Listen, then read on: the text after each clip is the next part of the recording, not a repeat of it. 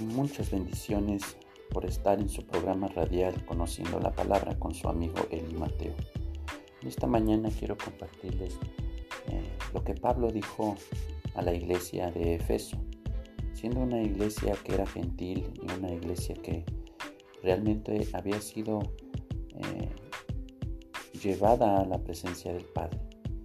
Y saber que hoy cada creyente en Cristo Jesús es llevado a la presencia del Padre Celestial como hijo, porque fue adoptado.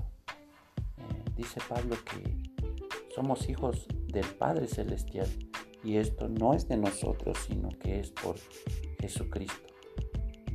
Esa es la única manera de que nosotros podamos ser hijos de, del Padre Celestial.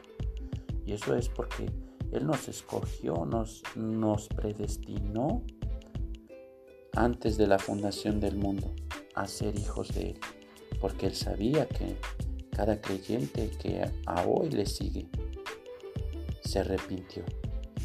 Él sabía que se iba a arrepentir y que en el libre albedrío de escoger entre el bien y el mal lo iba a escoger a Él. Por eso es que Él conoce todo desde el principio. Tenemos redención para salvación solamente por Cristo Jesús, cuando nos perdonó de todos los pecados.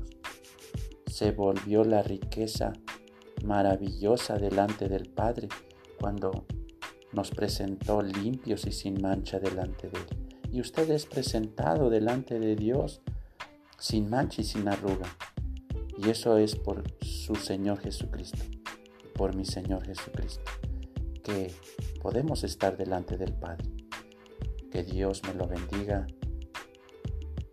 y nos vemos en su próxima sintonización en su programa radial Conociendo la Palabra.